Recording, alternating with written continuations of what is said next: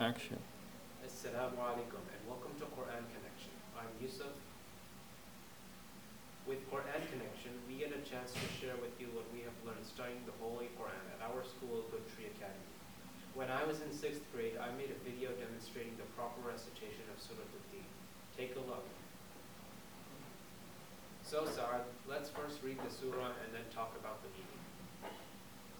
So the only thing, Yusuf, is your glasses, the reflection is uh, really killing us. Um, maybe if I move the camera down and you try to look more down.